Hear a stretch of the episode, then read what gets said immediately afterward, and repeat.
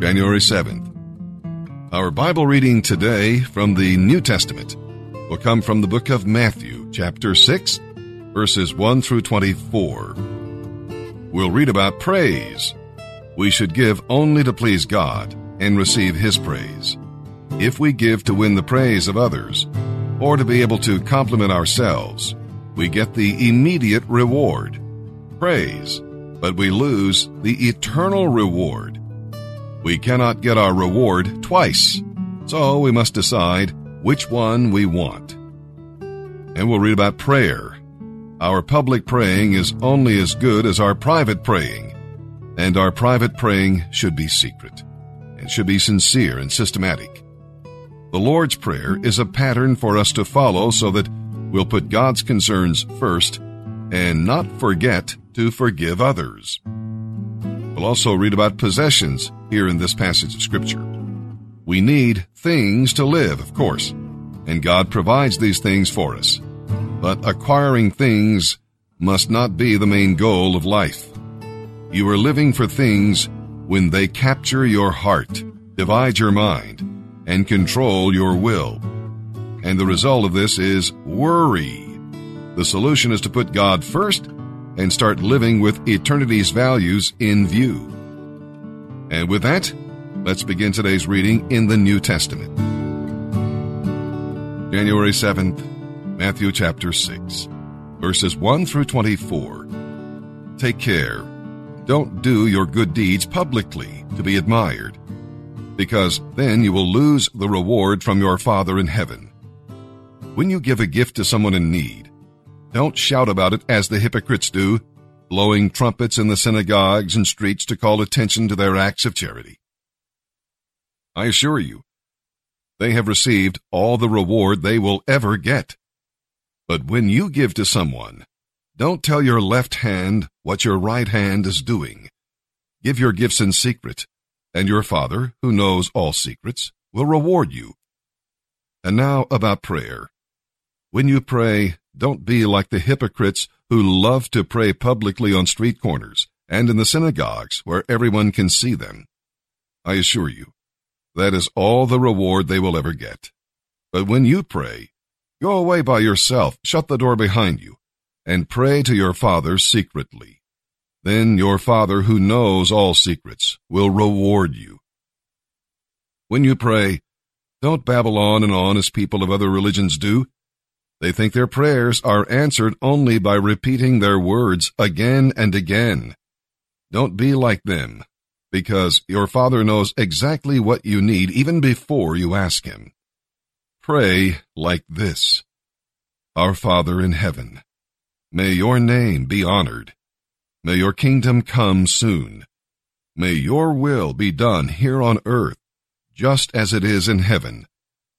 Give us our food for today and forgive us our sins, just as we have forgiven those who have sinned against us. And don't let us yield to temptation, but deliver us from the evil one. If you forgive those who sin against you, your heavenly Father will forgive you. But if you refuse to forgive others, your Father will not forgive your sins. And when you fast, don't make it obvious, as the hypocrites do who try to look pale and disheveled so people will admire them for their fasting. I assure you, that is the only reward they will ever get. But when you fast, comb your hair and wash your face. Then no one will suspect you are fasting except your Father who knows what you do in secret. And your Father, who knows all secrets, will reward you. Don't store up treasures here on earth where they can be eaten by moths and get rusty, and where thieves break in and steal. Store your treasures in heaven, where they will never become moth-eaten or rusty, and where they will be safe from thieves. Wherever your treasure is, there your heart and thoughts will also be. Your eye is a lamp for your body. A pure eye lets sunshine into your soul but an evil eye shuts out the light and plunges you into darkness. If the light you think you have is really darkness, how deep that darkness will be. No one can serve two masters, for you will hate one and love the other, or be devoted to one and despise the other. You cannot serve both God and money. Psalm 7, verses 1 through 17. We do not know what Cush said about David, but apparently he was one of the court liars who flattered Saul and made life difficult for David. When you have a Cush in your life, do what David did. Number one, be honest with God. David did not say that the enemy was telling the truth, but he was willing for God to examine him and punish him. He had nothing to hide. Number two, let God be the judge. It is wise to let God be the judge because his judgment is always right. We do not see ourselves and others as he sees, so it's best to turn the matter over to him. David was careful to maintain his integrity and let God be his defense. And always remember to give God thanks. What does it matter that men slander us? So long as the righteousness of God prevails and the name of the Lord is glorified.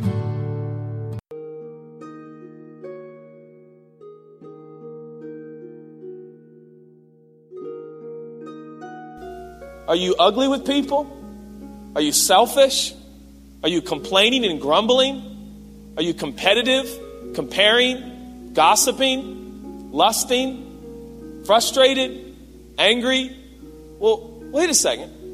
Remember, watch how God did it. Now, anytime the, the Bible says, hey, watch God or watch how God does it, uh, He's come to us in full HD display in the person of Jesus. So the point is, watch Jesus, look at the life of Jesus, the sacrifice of Jesus, the love of Jesus, the expansive love of Jesus. Now, in light of that, live like Jesus, think like Jesus, and act like Jesus. Now, how are you doing? That's what Paul's saying. How are you? Are you doing? How you doing? You look like Jesus on Mondays or Tuesdays. Now again, this is not the moment where you're like, "Yeah, I'm nailing it." Okay, you definitely aren't. That's called pride. So, for the rest of us, right? Like you're already off to a bad start, buddy. Trust me. You little rich young ruler. Okay, so. But for the rest of us, you got to in moments like these are humbling moments, which is not a bad thing, where you look and go, "Yeah, it's not great." Okay. Awesome. We got some help coming your way today, okay? If you're like, yeah, I'm not, I'm not feeling it actually, not doing a totally great job in light of like, does everything for us and doesn't expect really anything in return. It's just extravagant and he just totally loves us and he's always there for us, love like that. So, how you doing? Um, not great. Not great at all. Okay, no problem. He says, now, wisdom is essential. If you're going to do this, if you're going to live like Jesus and look like Jesus on an average Monday or ordinary Tuesday, you need wisdom. He says, I want you to walk wise and not unwise. Well, what is wisdom? He'll explain. Verse 18, making the best use of your time because the days are evil. He associates wisdom with a realization of how, how should I say, expensive and essential time is. He's associating wisdom and time, which is to say, those who are wise understand that the commodity of time is absolutely imperative and the most precious thing you have time. Time is so beautiful, it's so precious. Are you utilizing the time you have? What are you are you wasting time? Are you negligent with your time? Or you recognizing that time is passing? Life is short. You only got one shot. Jesus lived with an obvious urgency. He understood that his days and his moments were limited. Can you imagine traveling from eternity into time and space? That'll give you some perspective. This time and space continuum, it is it is going to come to a close. And for most of us, it is sooner than we think. You say, well, Judah, I'm going to live till I'm 110. Exactly. Sooner than you think. This will all be done and over with. He's saying, are you realizing that life is short? Time is short. Are you using your time wisely?